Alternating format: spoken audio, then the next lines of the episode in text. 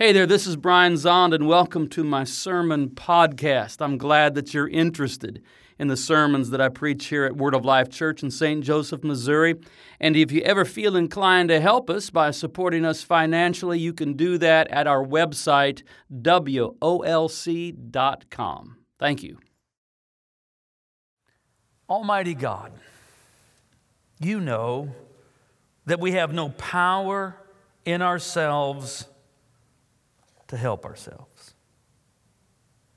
Keep us both outwardly in our bodies and inwardly in our souls, that we may be defended from all adversities which may happen to the body, and from all evil thoughts which may assault and hurt the soul.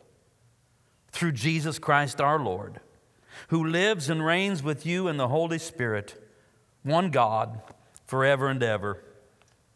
Amen. Well, we're well into the season of Lent right now. And during the season of Lent, we're asking the question, what does this mean?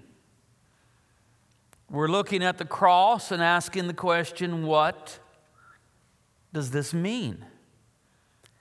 And through Lent and then all the way up until Easter, I'm going to bring seven distinct meanings to the cross. That's not all of the meanings, but it's seven of them. Today we will look at the cross as the pinnacle of divine self-disclosure.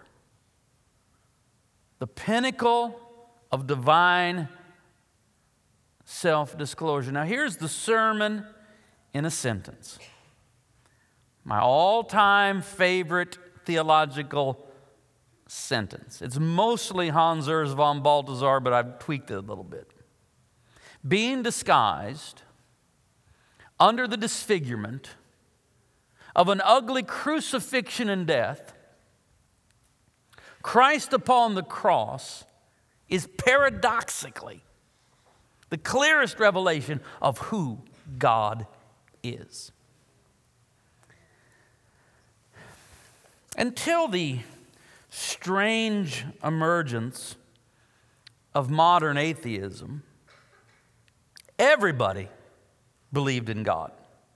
Or to be more precise, everyone believed in the gods. In order to account for the phenomenon of being, these ancient people had the proper instinct to look beyond nature. So every culture, every single culture of the ancient world developed their own pantheon of transcendent gods and goddesses. But within these polytheistic religions, there was almost always a supreme God. And so they had a multitude of gods and goddesses, but they would have a supreme God. And I want to introduce you to some of the supreme gods of the empires that were reigning, rising and falling, during the time of ancient Israel. I'm going to introduce you to these supreme gods. And these, these would have been the gods that were worshipped when Abraham is coming into Canaan, when Moses was leading Israel out of Egypt, when David was the king of Israel, when Elijah was the great prophet of Israel, and when Daniel was living in both Babylon and then later Persia. We'll start with the empire of Egypt. And their supreme god was Ra. Ra is the sun god. Ra had the body of a human and the head of a falcon. This is how Ra is depicted. Um, As we look at Ra, there, there's, there's massive symbolism here. And since I'm not here to really preach Egyptian religion of the ancient past, I'm not going to go through it all. But there's all kinds of symbols there. And, uh, you know, Ra's the sun god, and, and he's got some weapons, and you see the you see the Ankh, the, the symbol of life, and, and uh, he's on a boat on the Nile because he's also connected with the Nile, which was so vitally important to ancient Egypt. But very often, these supreme gods in these polytheistic religions were viewed as virtually unreachable. And so they, although they were the supreme gods, uh, they weren't given quite as much attention as some of the lesser gods. And in, in Egypt, that would be Osiris, uh, Isis, Horus, and two thousand other gods and goddesses that I'll not bother to name this morning. Then there's uh, Babylon. The empire of Babylon figures prominently in Scripture, and the chief god is Marduk. Uh, Marduk is all, also known as Bel. Bel just means Lord. Marduk means wisdom, so Lord Wisdom was this god. And, and the word Bel, meaning Lord, actually shows up in the Bible, in both Isaiah and Jeremiah. In their prophetic denouncements of Babylon, they, they, they speak disparagingly of Bel.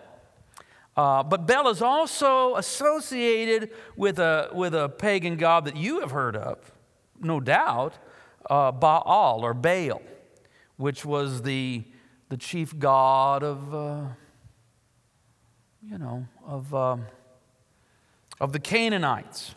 Um And uh, Marduk is also the god of thunder, which is typically a, a big deal. Whoever the god of thunder is in these ancient religions also was a chief god. The god of thunder, what you're looking at there is a sketch of a relief that was excavated in Nineveh in the late eighteen hundreds. And Marduk, or Bel, is portrayed there as destroying the chaos monster. So you see, you see that Bel is well armed. I mean, he's got some fancy tridents and a spear, and looks like he's wearing a wristwatch. I'm not sure about that. I haven't got that one quite figured out. Uh, you know, he wants to be a god that's on time, and so he's got his wristwatch on, and he's destroying the. And you just look at, you see it. Uh, it's an evocative image that gives you the kind of power. That dude there's got power. He's got all kinds of weapons, and he's fearsome and strong, and he's able to destroy the chaos monster. That's Babylon. And I'm picking the. I'm, I'm not picking these empires at random. I'm picking these empires because all of these empires at one time or another dominated Israel, ruled over Israel, occupied Israel, or they were deported to uh, their empires. So the third empire is Persia, and this is Ahura Mazda. Ahura Mazda. Ahura means Lord. So this is this is Lord Mazda, and Mazda is the creator god. First appeared in the sixth century B C.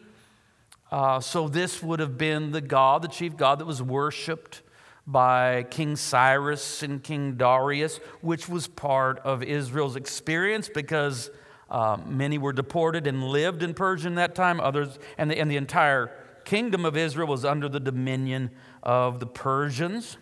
Uh, later, Mazda becomes the chief god of Zoroastrianism, a religion in Persia. So, watch this, this would have been the chief god that the Magi worshipped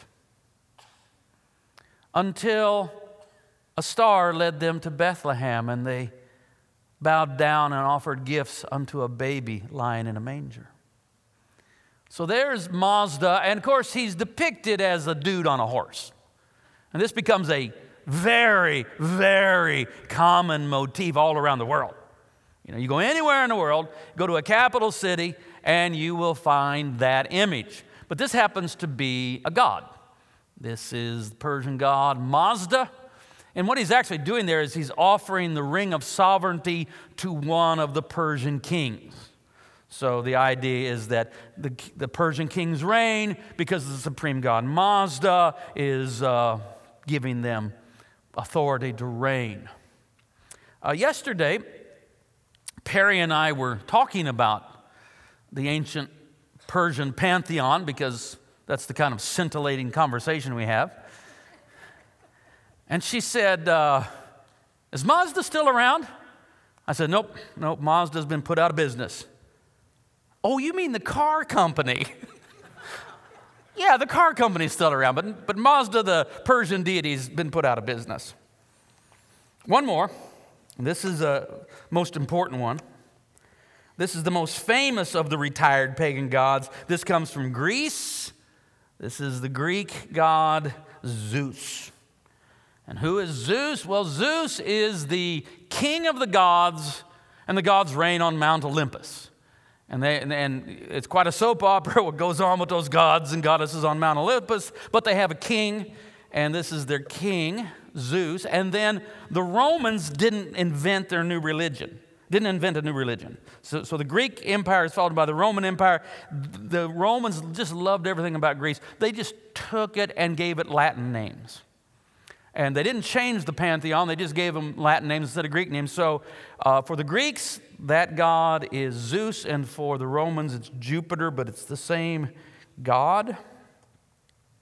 And Zeus also is the god of thunder. And that's why Zeus is often depicted. Whole, this is, this is an actual idol that would have been in a temple from antiquity. And Zeus is often depicted holding a thunderbolt. That's what that is. And so um, Zeus is a, is a threatening god. And Zeus is um, depicted in postures that are fairly threatening. Often uh, he's he's standing in a stance with, with one hand maybe accusing and the other holding a lightning bolt that he's at any moment going to hurl. All right, so this here is a artistic depiction of really how Zeus probably occupied the minds of Greeks and Romans in the ancient world, that, that God is um, threatening, dangerous, that if God is not properly appeased at any moment, he's got that thunderbolt, strike you down. All right, so let's uh, let's bring them all back. Here's my little Mount Rushmore of pagan gods. From Egypt, we have Ra. From Babylon, we have Bel, Marduk or Bel. From, uh, from Persia, we have Mazda, the god, not the car company. And from Greece, we have, Greece and Rome, we have Zeus and Jupiter. Now, when you look at these Gentile pagan gods, just look at them. What words come to your mind? I I look at them and I think powerful, violent, dangerous. You don't want to trifle with them. Um, fearsome in the sense that they evoke fear in us. What you're in fact what you're looking at, these are these are accurate, fair depictions of how ancient pagan people viewed their gods, which is to say, th- this is how the gods of the ancient world lived in the minds of these ancient peoples, which is to say, this is their theology. This is how they thought and spoke about God. Now, I want to say this. I'm not mocking. I really want to be clear. I mean, I made a joke here and there, but really, I'm not actually mocking the Egyptians, the Babylonians, the Persians, the Greeks, the Romans, for having these ideas about God, because how else are they going to have any other idea? They're kind of on their own. They're wrestling with it. They're trying to figure it out. It's certainly no more ridiculous than the modern superstition of atheism. I have, I have plenty of respect for the struggle that the agnostic has. I can understand being agnostic about everything, but just to flat out say there is no God, that just strikes me as a rank superstition. Every bit as silly as we might, as modern people, view the ancient pantheons. Well, during the time of the Egyptian, Babylonian, Persian, Greek empires, which really covers the story told in the Old Testament, there was another people, a unique people, who were very strange and very different. I'm talking about the Hebrews. They, first of all, they worshiped one God, just one. One. What a poverty of gods. I mean, did these people have, each, each, these religions have thousands and thousands of gods? They're down to one. They have one God, and they have no image of this God, which was unthinkable in the ancient world. You have many gods, and you have many depictions of them. You have idols, you have statues. It looks like this. He's holding a spear. He's holding a thunderbolt. He's riding on a horse. This is what our God is like. The ancient Hebrews only have one God, and they say, well, what's he look like? We don't know. We have no image. The ancient Hebrews had no image of God because in their Ten Commandments, the second one says this: you shall not make for yourself an idol or an image of the divine. In Solomon's dedicatory prayer of the temple, because, you know, they built the t- they had the tabernacle with Moses, but then in the days of Solomon, they built a temple. Now, temples are, you know, common the world over.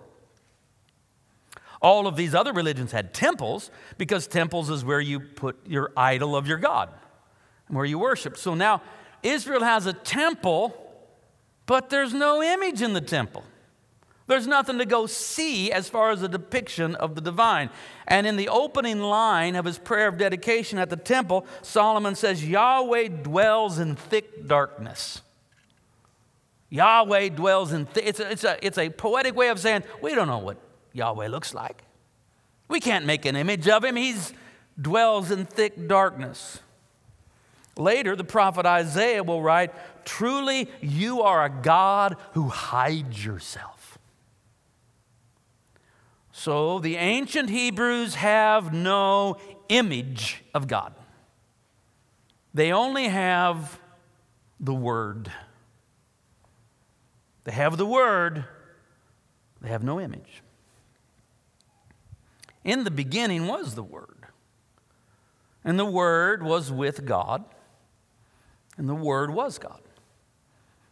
He was in the beginning with God, and all things were made by him, and apart from him nothing was made that was made. But then, the Word, the Word of God, the Word became flesh. John one fourteen, the Word became flesh. The Word became human flesh and dwelt among us, lived among us, pitched his tent among us is maybe the most literal translation.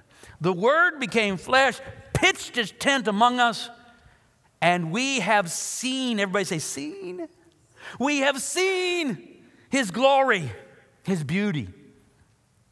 Glory as of the only begotten of the Father, full of grace and truth. Every image made of God, whether it's Ra, Marduk, Mazda, Zeus, and all the rest, is a false image and thus an idol. There was no true image of the invisible God who dwells in thick darkness, only the Word. But then the Word became flesh. And the Word became visible. That's why John says the Word, there's only the Word, but then the Word becomes flesh. And when the Word became flesh, then we can say we have seen his glory, the glory of God. We have seen the beauty and glory of God because the Word became visible in human flesh. Jesus Christ is not an idol. Jesus Christ is an icon. Jesus Christ is the true icon of the invisible God, which is exactly what the Apostle Paul says in Colossians one fifteen. Christ is the image, but the Greek word is icon. Christ is the image or icon of the invisible God. Hebrews says he is the exact imprint of God's very being. Not Ra, riding in a boat with his spear. Not Bel, with his many weapons. Not Mazda, the dude on the horse. Not Zeus with his thunderbolt. No, those are not the true images of God. Those are idols. But Jesus is not an idol. Jesus is the icon. He is the exact representation of who God is. To see Jesus Christ is to see exactly, not approximately, exactly who God is. And that's why the climactic, well, I mean, it's why we have this image here. Because it was, I mean, what was the climactic, definitive moment of God's self-disclosure? It's the crucifixion. It begins born, wrapped in swaddling clothes, lying in a manger. But the moment of full disclosure of who God is, is the crucifixion. This is why Paul said to the Corinthians, I determined to know nothing among you except Jesus Christ and Him crucified. The pinnacle of divine self-disclosure is the crucifixion of Jesus Christ. In other words, when we look, when we look at this, when we look at this, we say, that's what God is like. Right there. God is like, God is like that.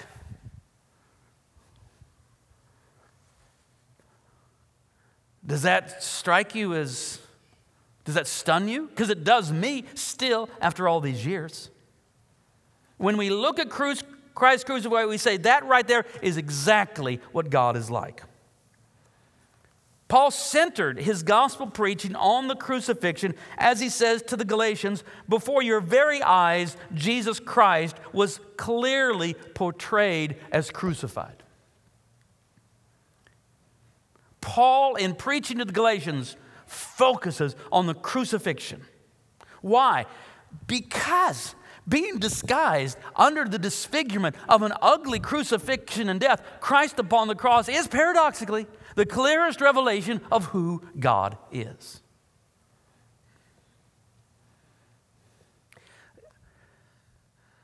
I noticed that when we were looking at those images of all those gods, they all have some kind of weapon in their hand. They've got a sword. They've got a thunderbolt. They have something. They have some way of harming you, of killing you. I look at Jesus. He has no weapon. His enemies have weapons. This guy's got a sword. This guy's got a spear, and we know where that will end up. This guy's got a battle axe. What does Jesus have in his hand? Nails. Nails.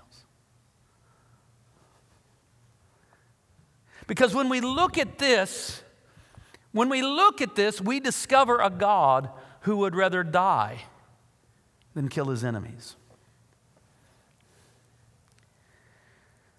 Nothing reveals who God is more clearly than Christ crucified. Jesus Christ is the Lamb slain from the foundation of the world.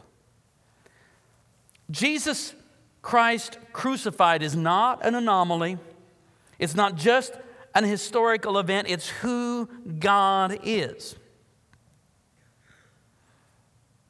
Left to our own, left to our own, if we're just on our own, I mean, you and I sitting here, you know, mostly Americans here in the early twenty-first century, we're no, we're no more clever. We're not just inherently smarter.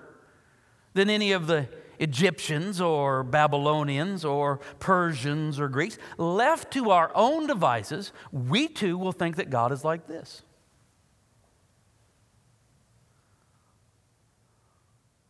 That's what will haunt our imagination when we think of God. The transcendent being that is the answer to the question, why is there something instead of nothing? It'll, we'll, we will have these kinds of images. And we will see God as angry, violent, and retributive. We will see God as dangerous. We will see God as one who must be appeased lest he harm us. But through the revelation of the incarnation, culminating in the crucifixion, vindicated in resurrection, we discover that God is like this. This, this, this, this, this is the pinnacle of divine self-disclosure. This is what God is like. I know, even Christians... Even Christians living in the twenty-first century still sometimes have their imagination haunted with a Zeus-like God. That with one hand is pointing an accusatory finger and the other hand is just about, just about ready to let loose the thunderbolt. And that haunts our... And I'm telling you, God is not like that. He's like this. Arms stretched out in proffered embrace, praying, Father, forgive them, for they know not what they do. This is what God is like. And all images, all ideas about God have to correspond to that. If someone begins to concoct, even using the Bible, an idea, an image, a depiction, a theory about God that doesn't correspond with this, you say, nope, that's wrong, that's false, that's an idol. And as John ends his first epistle, First John five twenty-one, little children, keep yourself from idols. We'll say it this way. Little children, keep yourself from false ideas about God. Little children, keep yourself from false ideas about God, that God is angry, violent, and retributive. When you start having that kind of thinking, just come here and say, no, he's like that. He's always been like that. There's never been a time when God was not like that. He's the Lamb slain from the foundation of the world. We haven't always known that God is like that, but now we do. First Corinthians chapter one, verse eighteen. The Apostle Paul, for the message about the cross is foolishness to those who are perishing. But to us who are being saved, it is the power of God.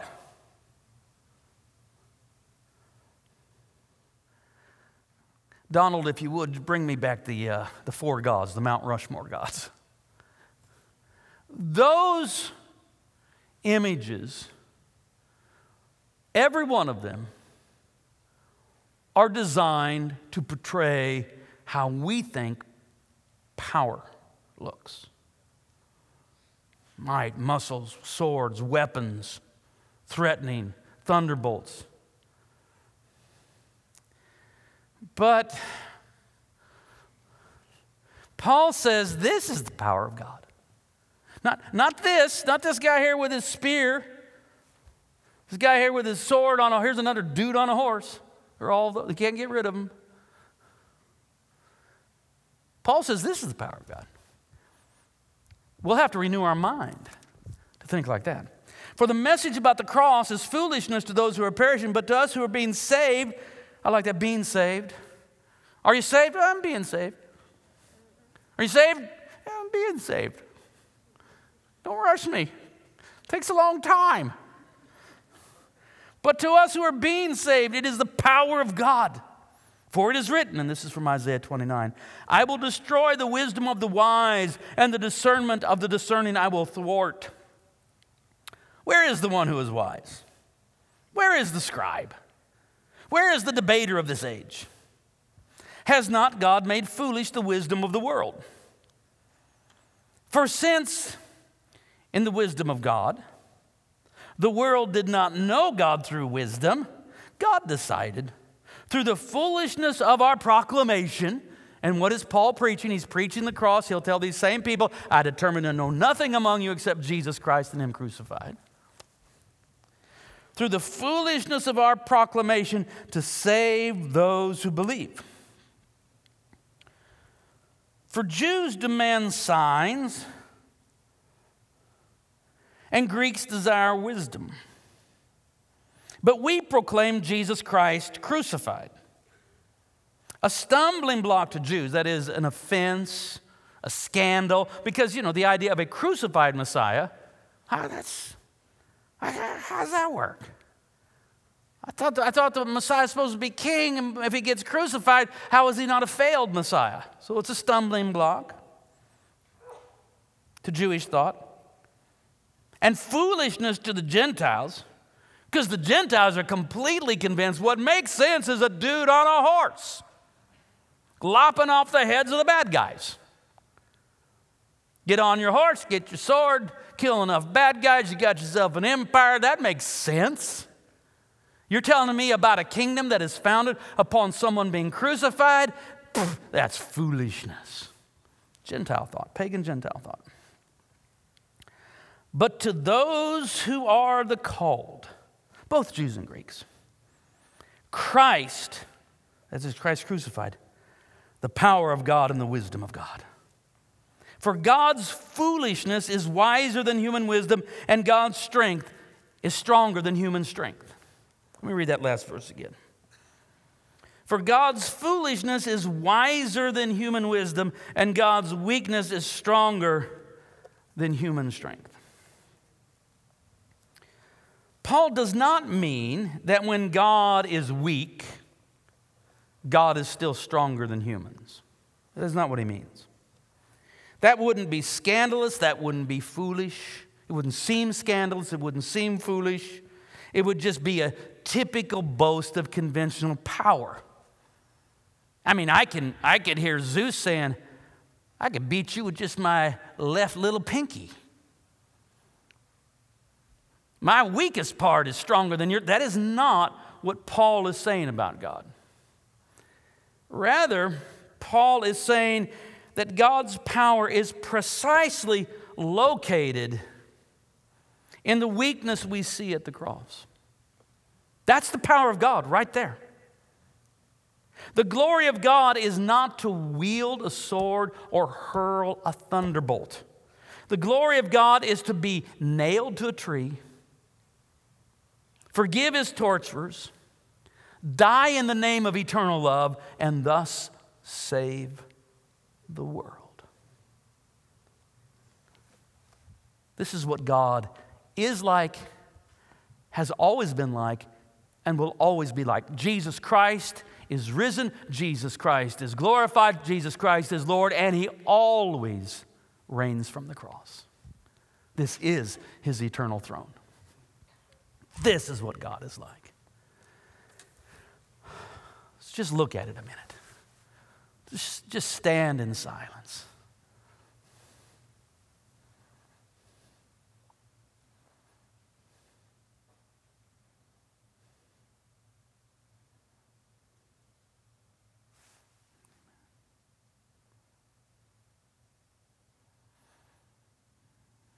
Amen.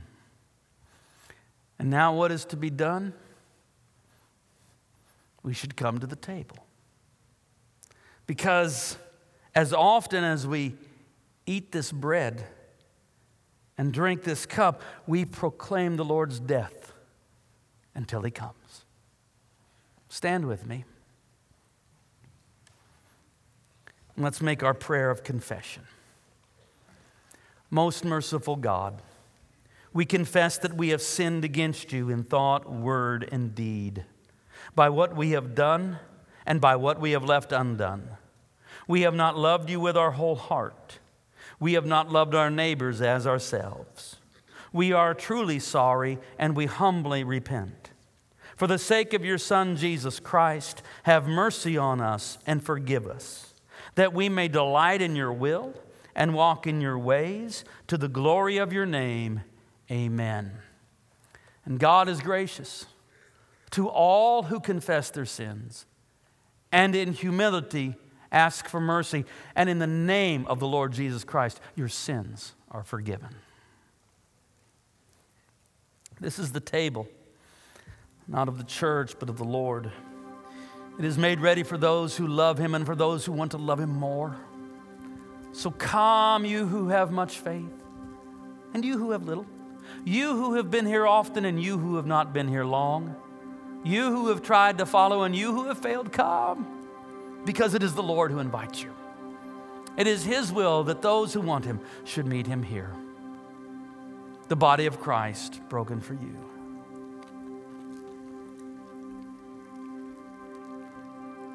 The blood of Christ shed for you.